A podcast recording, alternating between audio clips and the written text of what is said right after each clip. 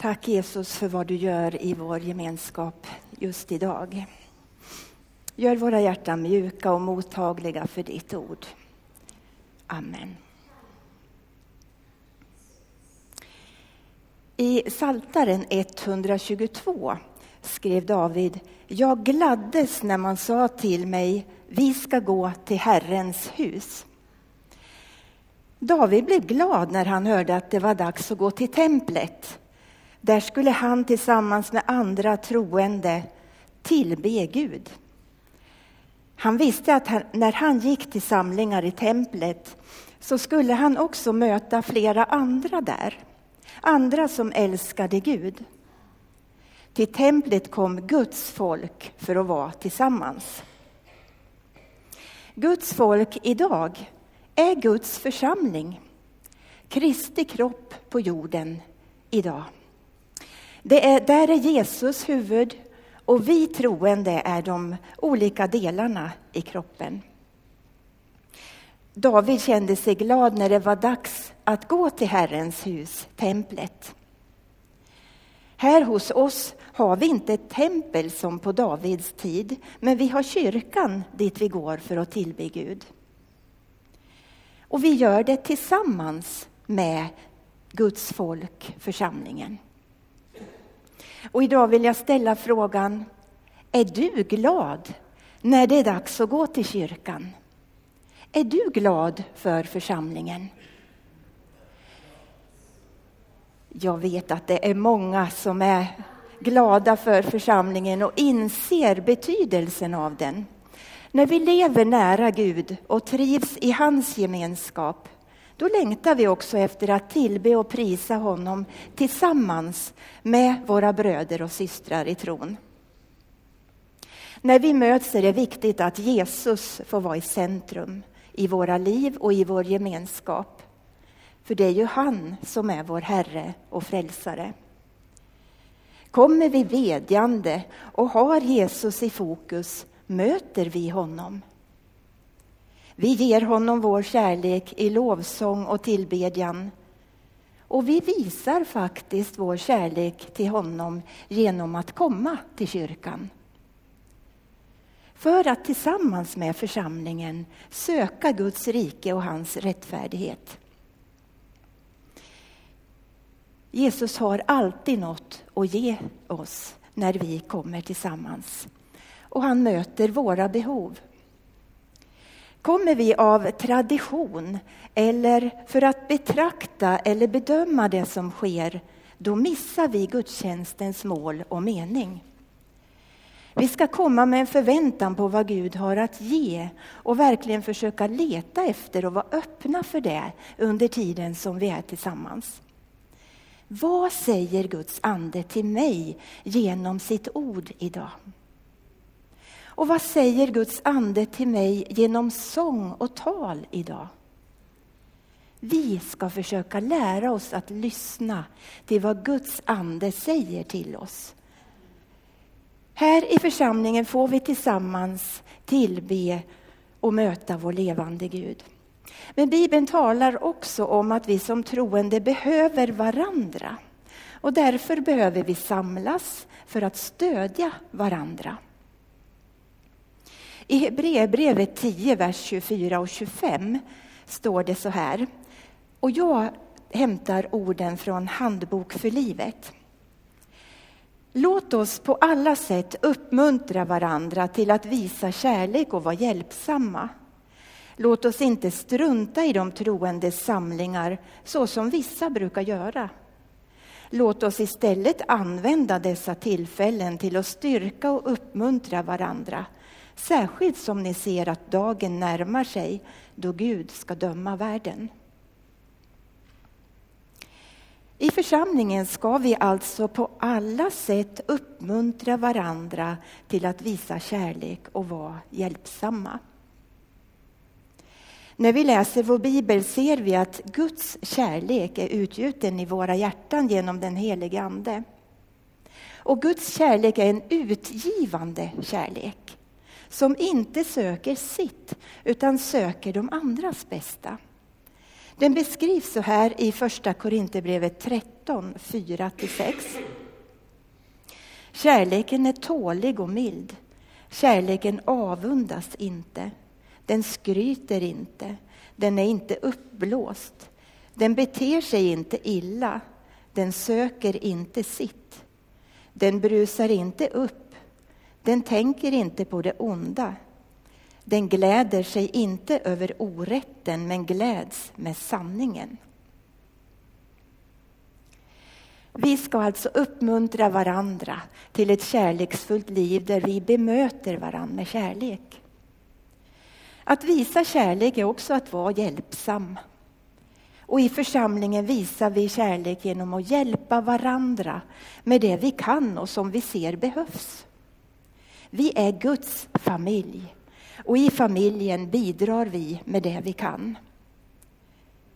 En sång som jag minns från min barndom har innebörden att när alla hjälps åt går arbetet framåt. Och när arbetet fördelas på många så går det lätt.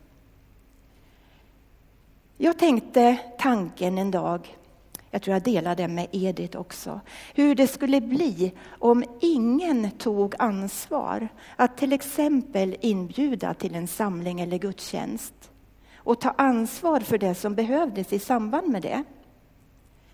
Svaret är enkelt. Om ingen tog ansvar skulle det inte heller bli någon samling. Och skulle det här hända på samma gång överallt, att ingen tog ansvar för något i församlingar och kyrkor, så skulle alla kyrkor vara stängda. Vi skulle gå ensamma förbi varandra och aldrig mötas. Om vi inte tog ansvar tillsammans skulle allt snabbt vara borta. Det var ingen glad tanke. Vi behöver alla ta ansvar för att vi ska kunna fullfölja Guds plan för församlingen.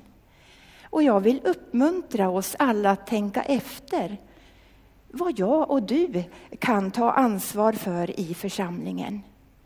För det vi kan behövs i församlingens arbete.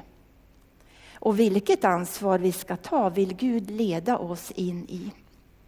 Men att tjäna Herren, det ger glädje.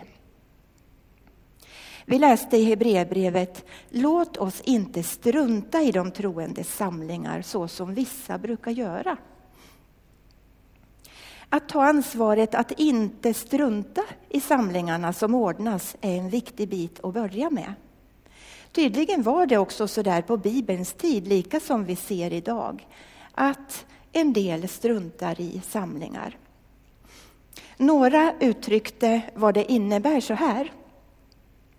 Att strunta i de troendes samlingar är egentligen själviskt. Man kanske tänker att idag har jag ingen lust att gå till kyrkan. Och låter man den tanken bestämma och struntar i kyrkan så innebär det också att man struntar i de andras behov av uppmuntran och hjälp. Vi träffas i kyrkan för att dela gemenskap. Genom att mötas blir vi uppmuntrade. Vi lär av varandra och med våra olika gåvor stärker och stödjer vi varandra. Tillsammans inför Gud växer vår tro och trons rötter tränger ner djupare i våra hjärtan. När saker tycks ställa sig i vägen och vill hindra oss från att gå till kyrkan, då behöver vi vara vakna. Så att vi ser att här kommer det nu någonting som försöker få mig att välja något annat än det som är en mycket viktig del i mitt kristna liv att möta församlingen, att möta mina syskon i tron, bli uppmuntrad och ge uppmuntran. Vi läste också i Hebreerbrevet. Låt oss istället använda dessa tillfällen till att styrka och uppmuntra varandra. Särskilt som ni ser att dagen närmar sig då Gud ska döma världen. Dagen närmar sig när Jesus ska komma tillbaka. Och I Bibeln kan vi läsa om att krafter som arbetar mot Guds rike kommer att tillta i styrka under den sista tiden. Och det innebär att trycket på de kristna ökar och många får utstå förföljelse för sin tro. Den andliga striden hårdnar.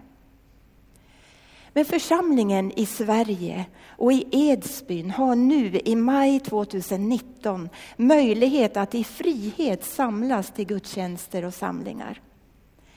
Vi gör oss, Gud ger oss en tid nu som vi behöver ta vara på genom att komma tillsammans och byggas upp och stärkas i vår tro för att klara de andliga påfrestningar som möter oss.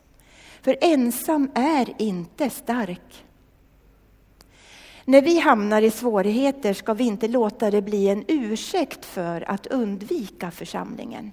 Tvärtom har vi som församling en viktig funktion att till varandra ge och ta emot uppmuntran.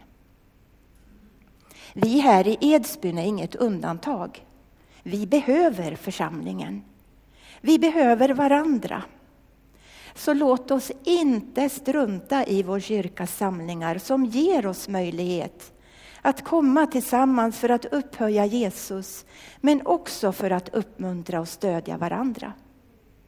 Här finns bröder och systrar som du och jag behöver. Här finns bröder och systrar som behöver oss. Alla är en mycket viktig del i församlingen. Och när vi låter Guds kärlek flöda genom våra liv kan vi, lika som David, känna att vi blir glada när det är dags att gå till kyrkan för att möta församlingen. Vi ber. Tack Gud för församlingen.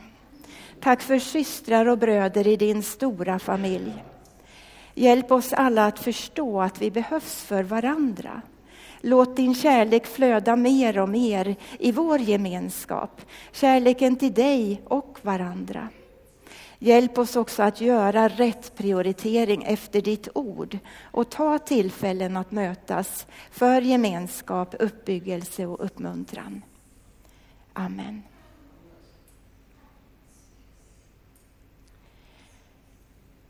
Elisabet och Ida leder oss i några fler sånger. Och under tiden ger vi nu tillfälle till dig som vill ha personlig förbön att söka dig till förbönshörnan där det finns vänner som gärna ber för dig.